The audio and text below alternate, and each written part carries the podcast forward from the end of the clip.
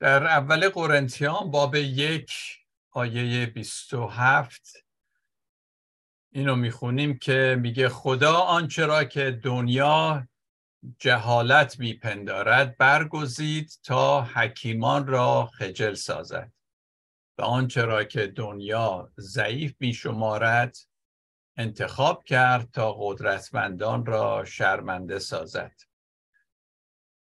وقتی کلیسا کاملا استوار شد. از نظر سازمانی سازمان بزرگی شد. یواش یواش مثل اینکه شروع کرد خجالت کشیدن از عیسی. الان دیگه کلیسا بزرگ شده بود رشد کرده بود امپراتوری روم همه مسیحی شده بودند. و دیگه بینوایی وجود نداشت به قدرت رسیده بود کلیسا.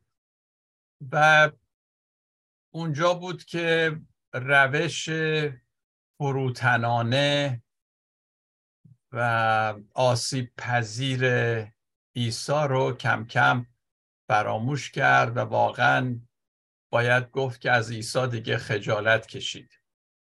از عیسی که صحبت از فروتنان شکست دلان شکست خورده ها بینوایان. از اینا صحبت می کرد کلیسا از او کم کم فاصله گرفت. کلا البته عزیزان مردم مردم دنیا بگیریم خوششون نمیاد. از شکست از ناتوانی از اینکه به طرف اگه صورت سیلی می‌ذارم اون طرف هم نگهدار. و به طور کلی اگه بخوایم در یک کلام بگیم از صلیب خوشش نمیاد. چون صلیب نمادی هست از ناتوانی از شکست. و به خصوص زمان عیسی که یهودیا منتظر بودن مسیح موعود باید بیاد و حکومت کنه و دولت روم را منقرض کنه یک شوک روحی عجیبی اینا تجربه کردن که چطور این عیسی انقدر ناتوان روی صلیب میمیره. به نظر مردم ناتوانی فروتنی نمی‌تونه تأثیری بر دنیا بذاره. آدم باید قوی باشه باید بتونه حکومت کنه به مردم امر و نهی بکنه. به همین خاطر مسیحیت یک دین عجیب و غریبی است.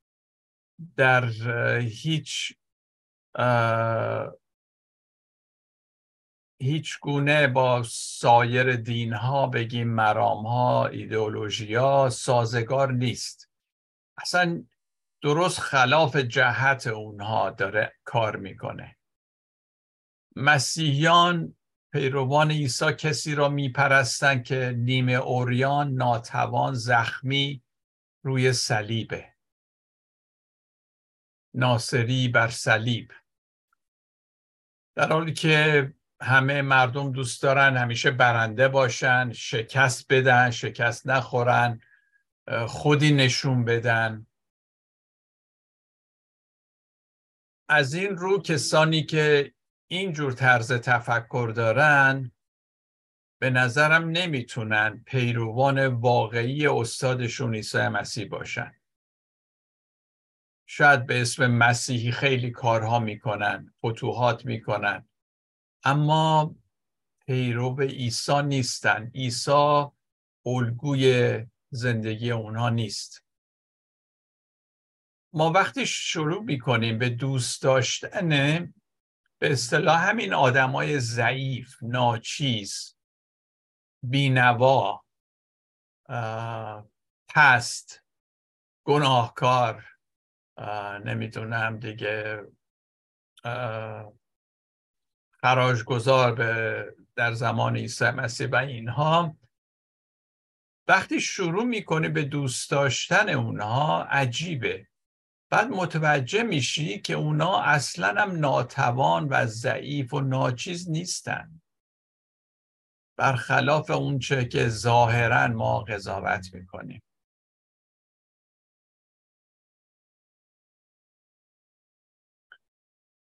در کلیسامون چند نفری داریم که میان شرکت می‌کنن و اینها افرادی که دیگران شاید در بیرونم ببینن اصلا سلام نکنن محلشون نذارن اینا.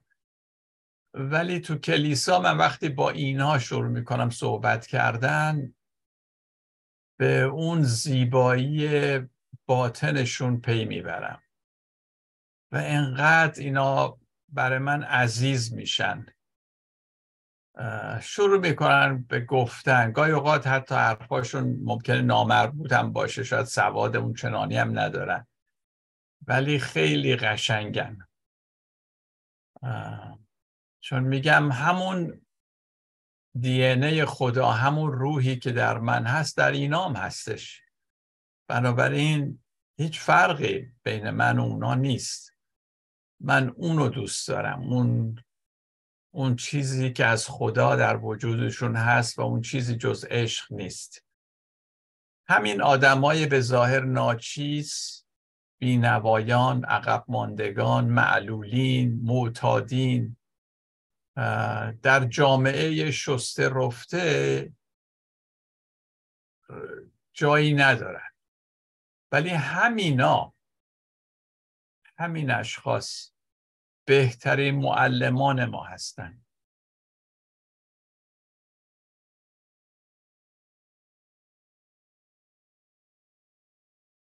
آنها در واقع به ما نشون میدن که ما از چه چیزی میترسیم و در خودمون از اون چیزهایی که میترسیم اونها رو می‌خوایم انکارش کنیم. شاید به همین خاطر خیلی به اینا نزدیک نمیشیم. چون ما را به یاد درون ما میندازن که واقعا بینواست. واقعا محتاجه. از این روز که باید آنچه را که در نگاه اول ما بد می‌دونیم حتی دشمن می‌دونیم دوست داشته باشیم. وقتی عیسی مسیح هم به ما یاد میده که حتی دشمنانتون رو دوست داشته باشید از این لحاظه. چون واقعا حتی در دوست داشتنم ما یک زیبایی می‌بینیم یه چیزی می‌بینیم که به ما تعلیم میده خیلی چیزها رو. وقتی دشمنان رو هم شروع می‌کنیم به دوست داشتن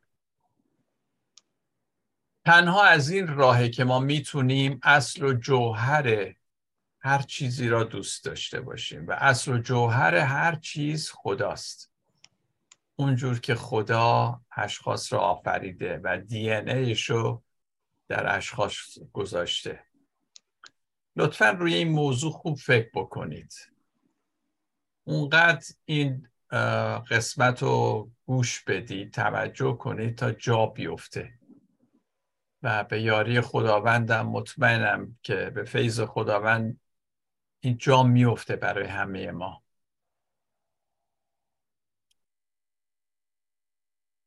همه ما انسان ها لاقل ماها که در این کلاس هستیم من آرزوم اینه که همه میپذیریم که دائم باید دگرگون بشیم متحول بشیم عوض بشیم. من آرزوم اینه و هر روزم دعام اینه که خداوند منو عوض کنه. می‌دونید وقتی انسان می‌تونه عوض بشه بهتر بشه شخصیتش ساخته بشه که از این فکر ایگویی که من بخوام موفق بشم و توانگر بشم از این بیرون بیاییم و ما روش ناتوانی رو در پیش بگیریم.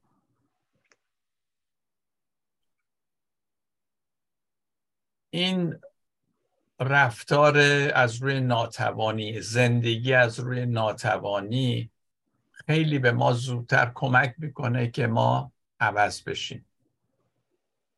دوروبر اشخاصی بپلکیم که با دنیای ما غریبن و افرادی که نیازمندن افرادی که کسی محلشون نمی‌ذاره افرادی که همینجور که مادر تریزا دوروبرش این افراد را داشت. اونا هستن که بهترین معلمان ما هستن عزیزان و خیلی چیزا ما می‌تونیم یاد بگیریم وقتی با چنین اشخاص سر بکنیم. لطف کنید میکروفوناتون رو ببندید که صدا نیاد. مرسی. عزیزان با فکر کردن نیست که ما روش زندگیمون رو عوض می‌کنیم. مثلا بشینیم فکر کنیم کتاب بخونیم فکر کنیم چی کار بکنیم که ما عوض بشیم بهتر بشیم دگرگون بشیم. یعنی چیزی که همه کلیساها تمام خیلی نهادهای دیگه هستن که می‌خوان این کار رو بکنن انسان رو عوض بکنن.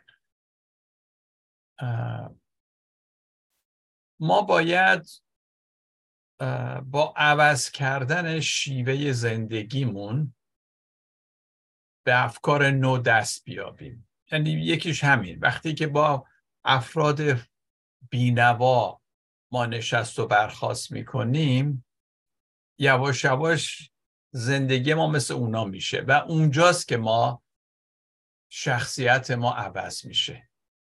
عجیبه. یعنی یک رازی هست که همون راز صلیبه. فروتن شدن و به صلیب رفتن. عیسی مسیح وقتی میگه ما بمیریم بعد زنده میشیم. این این نوع حالت اینا هست که ما رو دگرگون می‌کنه. من خودم فکر نمی کنم با عوض کردن عقاید و اعتقادات ما بتونیم واقعا عوض بشیم. این اعتقاد بهتره اون اعتقاد بهتره. اعتقادات عقاید عقاید روحانی هرچی کتاب مقدسی عقاید نیست که ما رو عوض می‌کنه. طرز زندگی روش زندگیه که ما رو عوض می‌کنه. عجیبه که رهبران بزرگ مسیحیت میشه گفت بدون استثنا در ابتدا اشخاصی اگه از طبقه بالا نبودن لاقل از طبقه متوسط بودن. از طبقه متوسط اجتماعی. اما هر یک به یک نوعی زندگی خودشون رو روش و نحوه زندگیشون رو تغییر دادن و با کسانی که از طبقات پایینتر جامعه بودن هم نوا شدن.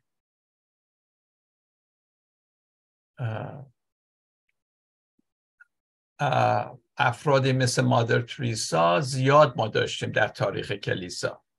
منتها خب ما چون مربوط به این قرن 21 هستیم ایشون رو می‌شناسیم. ولی اگه تاریخ کلیسا رو بخونید می‌بینید که به این شکل بوده. افرادی که خود سان فرانسیس اسیسی تاجر موفقی بود پدرش ولی حتی لباساش رو در آورد داد به پدرش توی دادگاه. که پدرش اونو متهم کرده بود. گفت اینم مال خودت من لباساتم حتی نمی‌خوام. و بعد رفت با افرادی که مطرودین جامعه بودند با اونا زندگی کرد.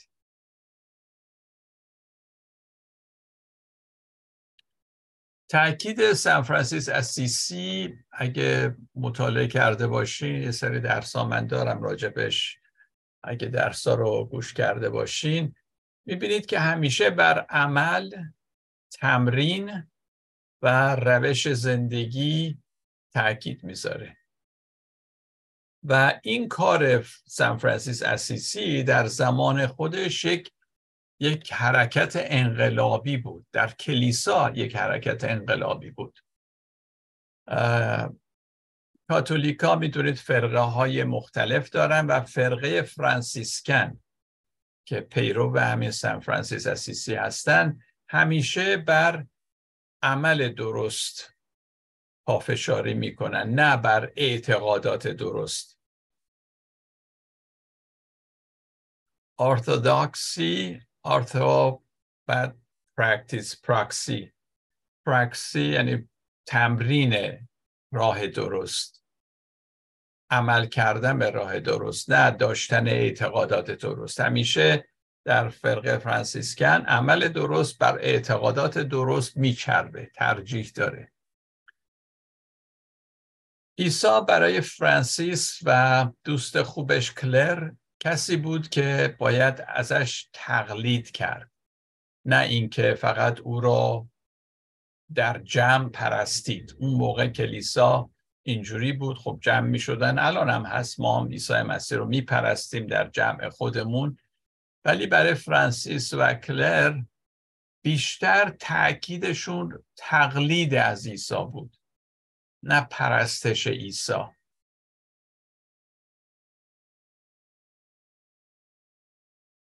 در کلیساهای امروز چطوره؟ آیا بیشتر عیسی رو ما میپرستیم یا از او تقلید می‌کنیم؟ ازش پیروی می‌کنیم.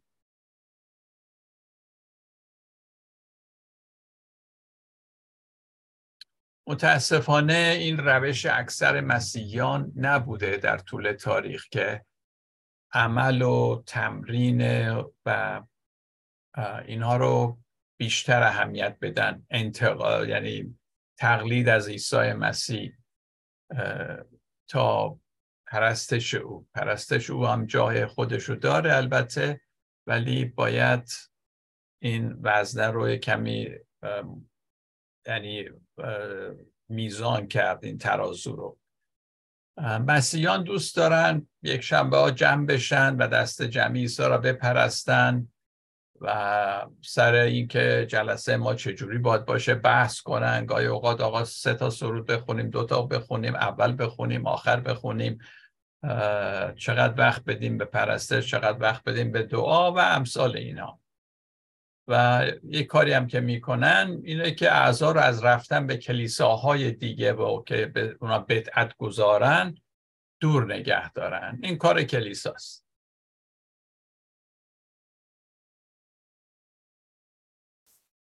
اما فرقه فرانسیسکن تونست یک راهی پیدا بکنه که هم سنت کلیسا رو حفظ بکنه و هم یک حرکت انقلابی بکنه. عزیزان همه ما که ایماندار هستیم به عیسی مسیح یک سنتی داریم. سنت کلیسای شما ممکنه یه چیز دیگه باشه اون یکی یه چیز دیگه. و من نمیگم سنت ها بدن. سنتی که هر فرقه هر کلیسای ممکنه داشته باشه. کاتولیکا پروتستانا خودشون چند گروه هن. اما ما هر از گاهی نیاز داریم این سنت رو در عین حال که حفظش می‌کنیم تحولی هم درش ایجاد بکنیم. و الا سنت از بین میره. یعنی هی اگه بخوایم پافشاری کنیم چون دنیا رو به جلو داره میره. خیلی چیزا عوض میشه. و کلیساهایی که خیلی می‌خوان همون سنت رو حفظ کنن دیگه کم کم اعضا رو از دست میدن و چیزی نمیمونه. به زودی با درهای کلیسا رو ببندن. ولی کلیسا باید بتونه تعدیلی به وجود بیاره در چیزهایی که دنیا عوض شده اونم باید عوض بشه. حتی در کتاب مقدس ما می‌خونیم همچین اتفاقاتی میفته برزن وقتی قوم بنی اسرائیل به اسارت رفت تا قبل از اون مثلا در کتاب تورات ما می‌خونیم که ما تنها قوم هستیم خدا ما رو برکت بده داده و معبد جاییه که خدا اونجا ساکنه و اصلا محال بوده. یهودی فکر کنه که روز این معبدشون خراب میشه. ولی شد. بعد شروع کردن به کتاب های انبیا و کتاب های اشعار که خدایا تو کجا هستی؟ پس کو؟ تو که محافظ قومت هستی. و به اسارت رفتن. و حتی وقتی کوروش هم اینا رو آزاد کرد یهودی رو که برگردن به سرزمین خودشون همه بر نگشتن اتفاق خیلی ها موندن در بابل. و هزار سال در بابل بودن. یعنی این هزار سال بیشتر از قدمت قوم اسرائیل قبل از تبعید بوده. در اونجا تورات چیز تلمود رو نوشتن کتاب های دیگه نوشتن. بعد دیدن که بابلی ها مثل خودشون آدم دیگه اونام و در کنار اونا شروع کردن زندگی کردن. بنابراین یه تغییر فکری در الهیات اونا به وجود اومد. خدا رو حالا به یه شکل دیگه شروع کردن شناختن. تا اینکه عیسی مسیح میاد. عیسی هم وقتی اومد باز یهودی ها منتظر بودن مسیح موعود جور دیگه باشه. عیسی اومده های تعلیمی میده که گاهی اوقات اصلا ضد مثل اینکه تورات هم هست. باز اونجام بود که یهودیایی که به عیسی ایمان آوردن طرز فکرشون رو عوض کردن. باز یک نوع تحول ایجاد کردن. و لازم شد که تعدیلی صورت بگیره. در یهودیتشون. وقتی به مسیح ایمان آوردن بعد می‌بینیم که غیر یهودی ها اومدن مسیحی شدن. اونجا هم مجبور شدن غیر یهودی ها رو بپذیرن. حتی اگه شنبرم نگه نمیدارن ختم نمیشن. گفتن اینجا اشکال نداره. و همینطور در تاریخ کلیسا می‌بینیم. زمان ما هم همینطوره.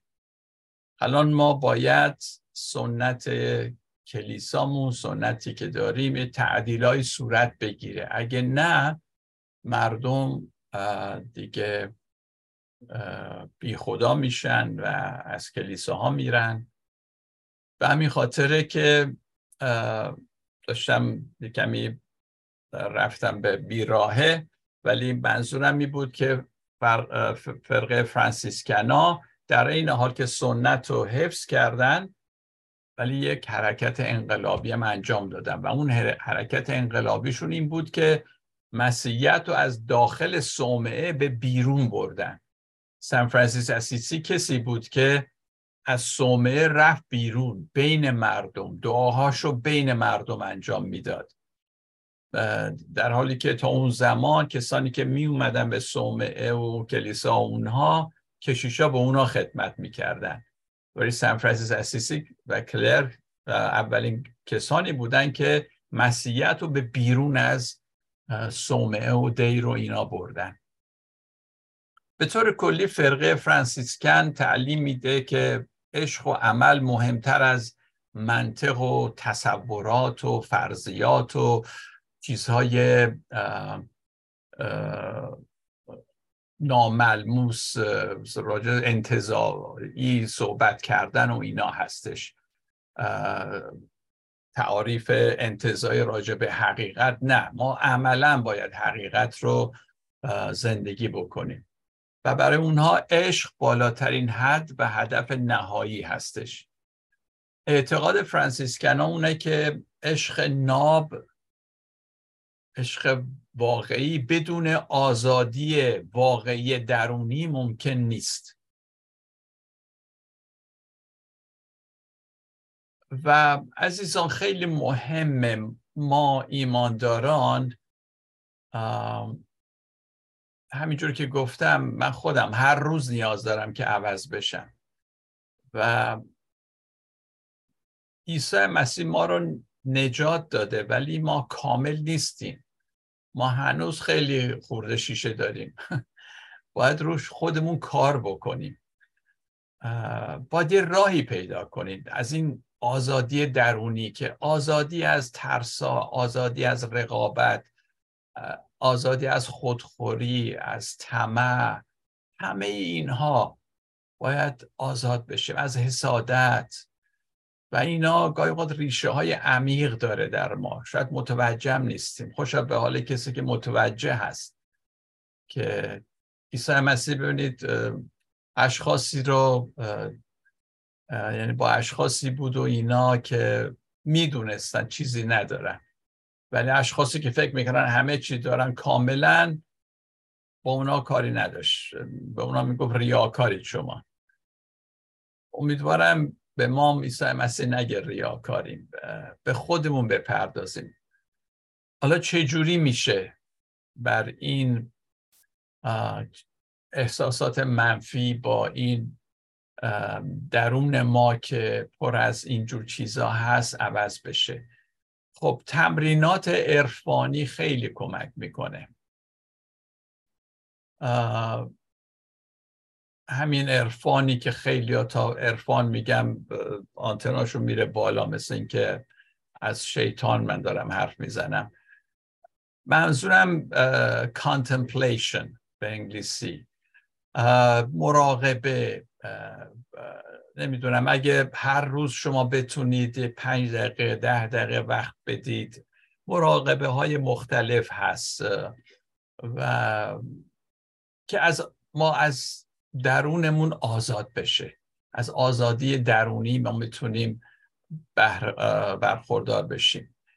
عشق واقعی بدون نزدیک شدن به این بینوایان اشخاص افتاده اشخاصی که به حساب نمیان در جامعه میسر نیست. این بینوایان هستند که به ما عشق واقعی را میآموزند هنری نوون کشیش کاتولیک بود ولی پروتستان هم خیلی کتاباشو خوندن. خودش حدود ده سال استاد دانشگاه بود. ده سال حدودا شبانی کلیسا می‌کرد. بعد هیچ کدوم اینها نتونست روح او را آرامی بده. آخر رفت در فرانسه در یک مدرسه ای که مال معلولین بود. اونجا وقتی خدمت می‌کرد احساس کرد چقدر به خدا نزدیکه.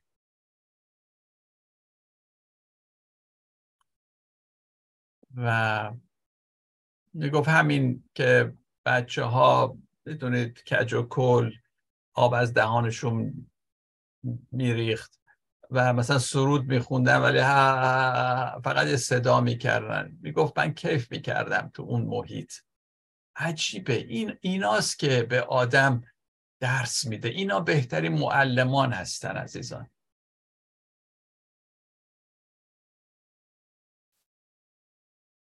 و از همین روز که عیسی مسیح دائم با اینجور اشخاص بود. دوروبرش همه اینجور اشخاص می گرفتن. تعلیم درست هم اهمیت عشق را به طور تئوری به ما یاد میده. مثلا تعالیم قشنگ ما در کلیسا داریم دست میدن راجع به محبت عشق. در ضمن من خیلی خوشحالم که این کلمه عشق یواش یواش مثل که در محفل مسیحی هم جا پیدا کرده. مثلا من حدود چهل سال پیش اینا در کلیسا اگه یه نفر می‌گفت عشق اصلا چپ چپ بهش نگاه می‌کردن. نه محبت بگین. عشق نگین. ولی الان در سروده ما داریم. من خوشحالم از این بابت.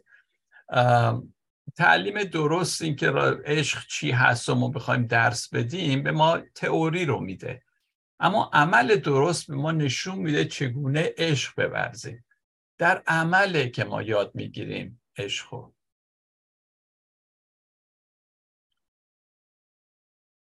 به طور کلی البته استثنا همیشه هست عزیزان ولی به طور کلی کلیساها و دانشگاه های الهیات درباره عشق خیلی به ما تعلیم میدن.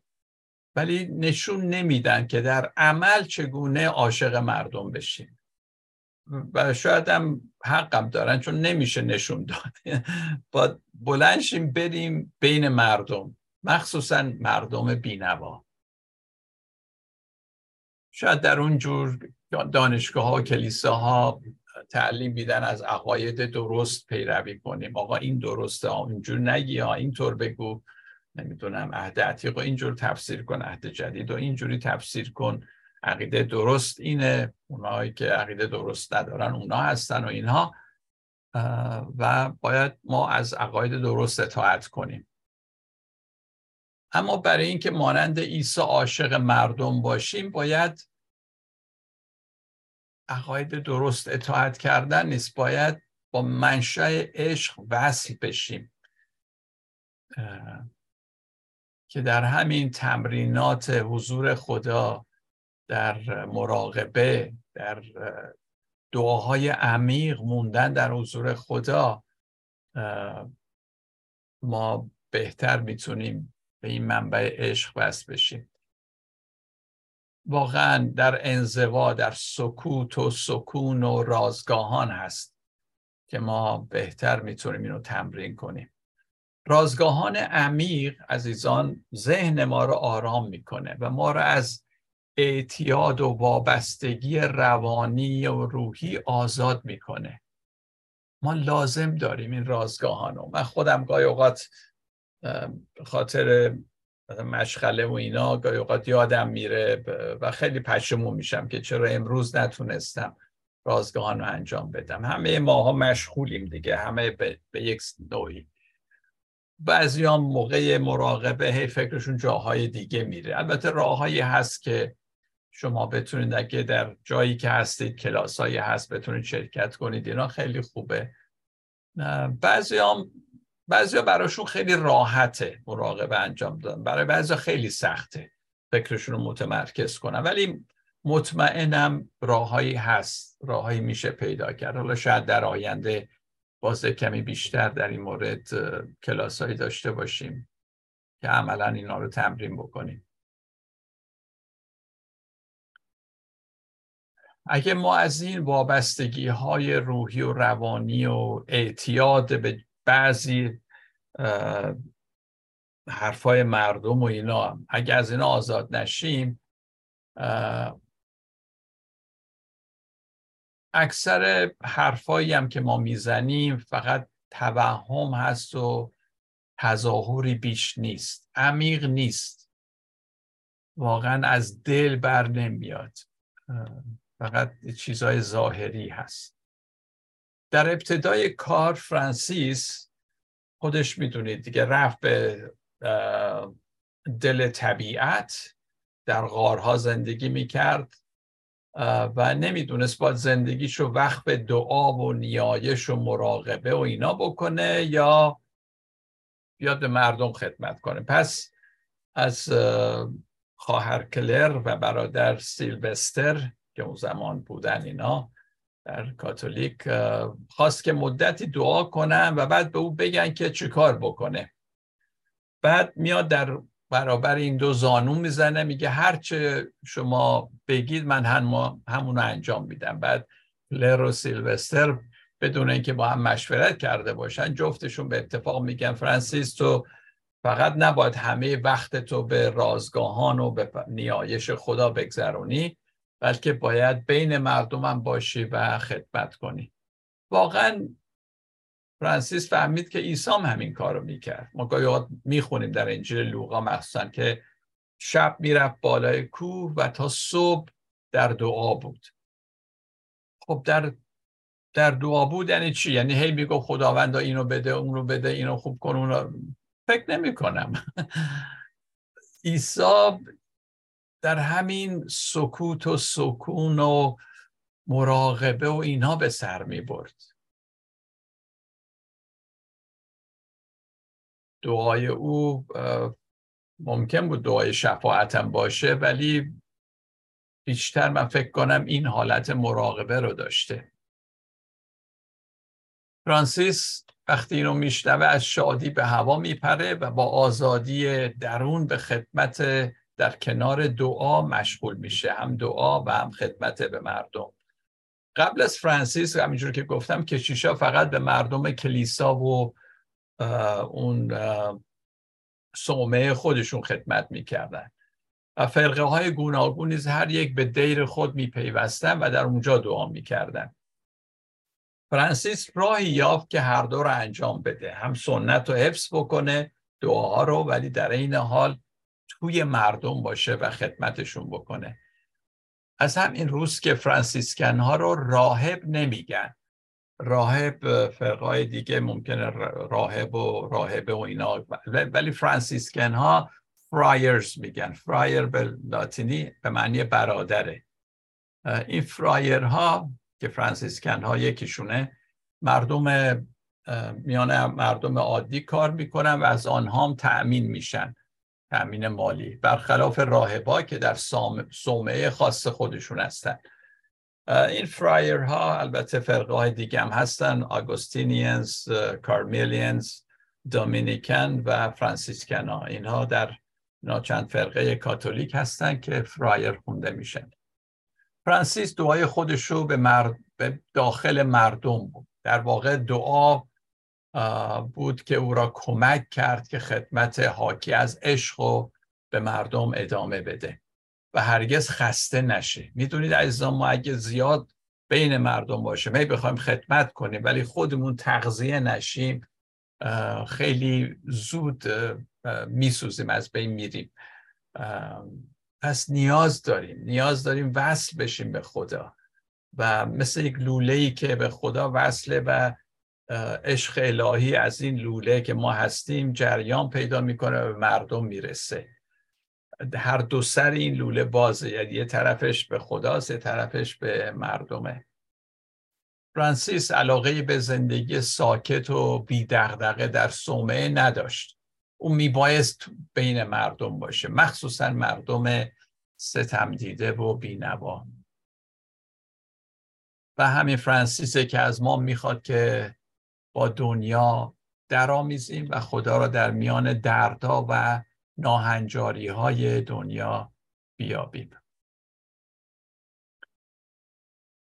یک چیز جالب هست فرانسیس میگه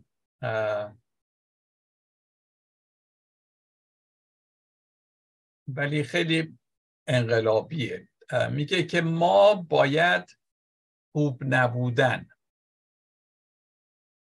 و خوب به نظر نرسیدن. اینها رو صبورانه تحمل کنیم.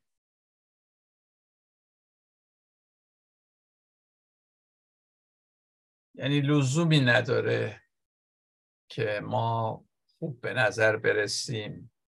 حتی میگه خوب خوب باشیم. حالا توضیح میدم. گفتم خیلی انقلابیه. ترز لیزیو هم همینو میگه. میگه تقریبا مشابه این. میگه هر که مایل باشد بار ناخوشایند بودن و ناخوشایندم.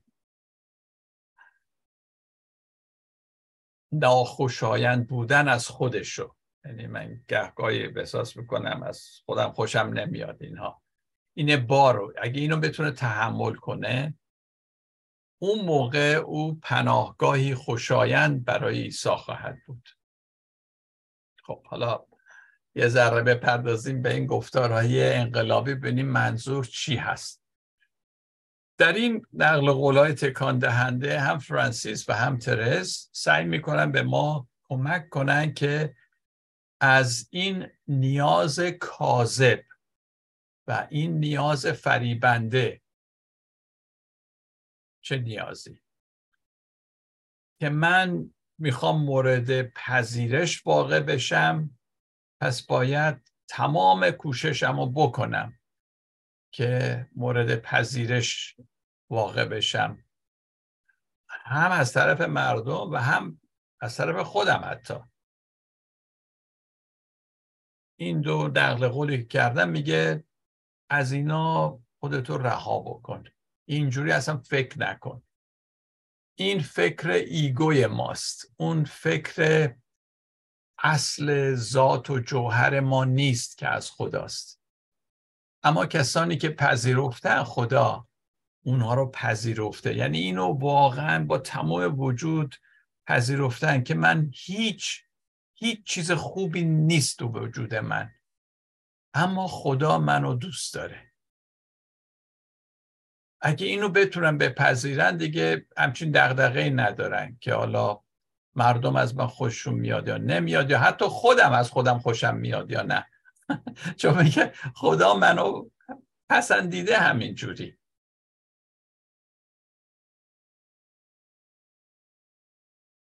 این خیلی حرفه ها.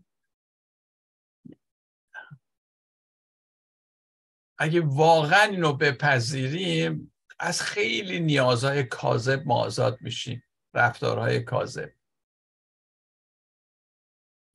افرادی که اینجوری هم می‌دونن خدا اونها رو دوست داره و همین برای اونها کافیه. آنها زور نمی‌زنن که دیگران و حتی خودشون از خودشون راضی باشن. حرمت نفس اونها سلف استیم که خیلی راجبش صحبت میشه اعتماد به نفس حرمت نفس اونها هدیه خداست. فیض خداست. اینو پذیرفتن. که از اول به اونا داده شده. نه اینکه چیزی باشه که اونا حالا باید به دست بیارن به چنگ بیارن. اصلا هست در ذات خدا که به اونها هم داده این هست. فقط باید کشفش کنن قبولش کنن بپذیرن. اینا همون کسانی هن که پذیرفتن هیچی هیچی هیچی برای پوز دادن ندارن و توکلشون صد درصد به خداست. خوشا به حال فقیران در روح زیرا پادشاهی آسمان همین الان از آن ایشان است نه در آینده همین الان از آن ایشان است. اونها در همین پادشاهی به سر می‌برند. عزیزان چیزی که همه ما درش مشترکیم کلام خودم قشنگ میگه به نمونش رومیان پنج دوازده که همه گناهکاریم. تمام شده رفت. همه یه جنس داریم گناهکاریم. همه خطا می‌کنیم. هیچ کدوم کامل نیستیم. هیچ استثنایی هم در کار نیست. آگوستین این رو original sin گفت. گناه اولیه یا گناه ذاتی. اما منظور آگوستین این نبود که بعد به نظر من 1500 سال مسیحیت اینو حج فهمیده. من فکر نمی کنم منظور آگوستین این بوده که ما ذاتا بدیم. اول باید ببینیم ما کی هستیم و این کی هستیم ما باید مثبت شروع بشه نه منفی نه با اشکال. متاسفانه مسیحیت همش بنا شده روی چیز منفی که آدم گند زد آدم گناه کرد. خب چرا نمیریم از پیدایش شروع کنیم؟ باب اول. یهو میپریم از باب سه. مگه باب یک و دو نیست تو کتاب مقدس؟ پیدایش یک و دو. در واقع یک نویسنده میگه این برکت اولیه رو بچسبیم نه گناه اولیه رو. من حتی فکر می‌کنم اگه خودم مثلا یک می‌خوام دستگاهی بسازم یه چیزی بسازم خب اول طوری می‌سازم که این خوب کار بکنه درسته؟ یه مدتی کار می‌کنه اینها بعد می‌بینم شل شده یه جاش پیچ و مهرش. خب بعد میام اونو سفتش می‌کنم که دوباره خوب کار بکنه. مگه من میام مثلا یه چیزی رو عمدن یه چیزی رو درست کنم که خوب کار نکنه؟ خب، اصلش اول خوب کار می‌کنه بعده که لنگ می‌زنه. خب ما اصلش رو ول کردیم اون لنگ زدنش اون که خرابه رفتیم همش سراغ اون. ولی منظور آگستین این نبود. منظور آگستین همین بود که آقا همه ماها خطا کاریم دیگه. و منظور این بود که کسی به کسی پوز نده. اینجوری بوده منظورش. آخه وقتی میگیم گناه اولیه مسئولیت اخلاقی بعد اونجا پیش میاد. که ها همه مسئولن. از از اخلاقی اینا چون مسئولیت رو انجام نمیدن پس میرن جهنم. آخه اصلا منظور اون نبوده. اتفاقا برعکس اون. آقا همه گناهکاریم دیگه تو چرا فکر می‌کنی این از اون بهتره و اینا؟ آگوستین رو می‌خواسته بگه. در همه ما دی ای خدا هست روح او در ما هست. شروع ما گناه اولیه نبوده بلکه برکت اولیه.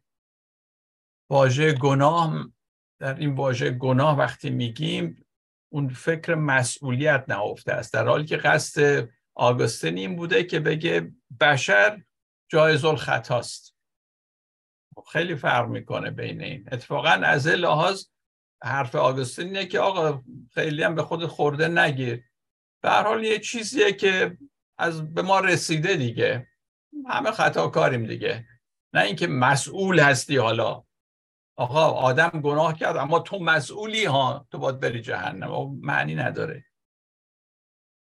درست مثل همین که حتی در روانشناسی ما داریم که به حال اگه یک چیزی عیبی بوده حالا از نظر روحی روانه در پدر مادر ممکن این به بچم سرایت بکنه.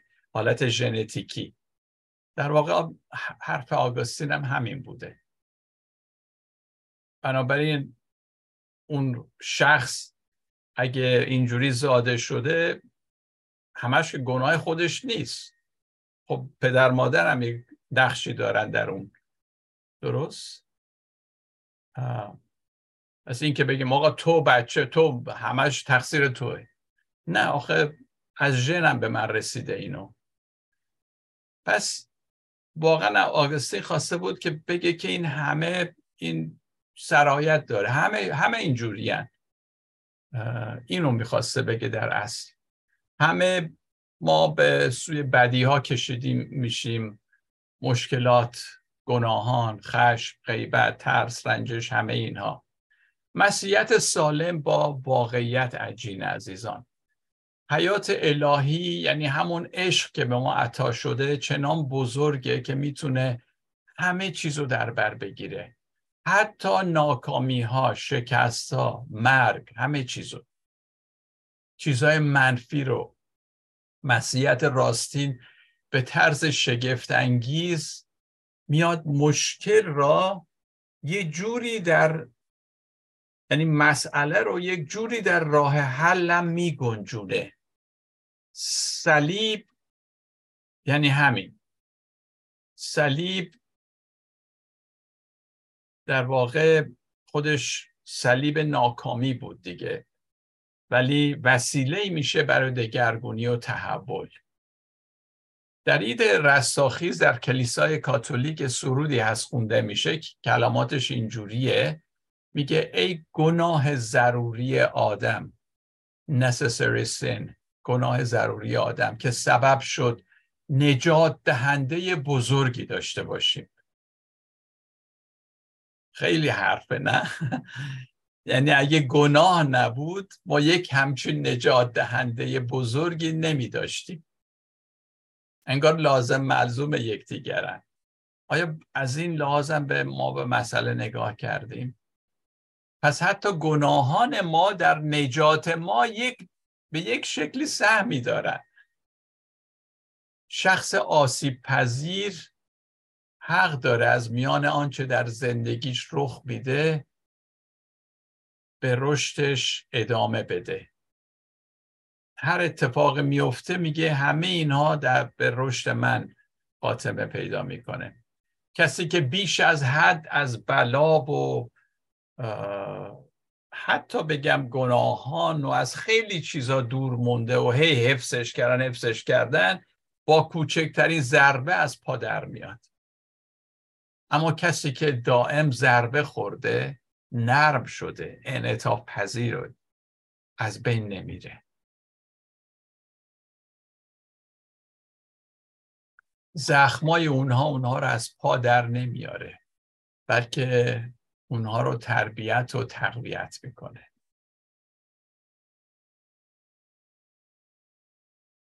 مهمه بدونیم که عیسی هرگز از گناهکاران عصبانی نبود بلکه از اونایی که می‌گفتن ما گناهکار نیستیم.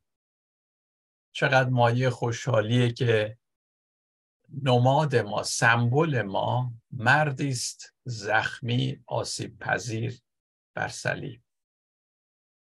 همه نمی‌تونن چنین تصویری از خدا رو بپذیرن جز کسانی که بتونن این راز را درک کنن که خدا هم آسیب پذیر شد روی صلیب. ممنونم از توجهتون.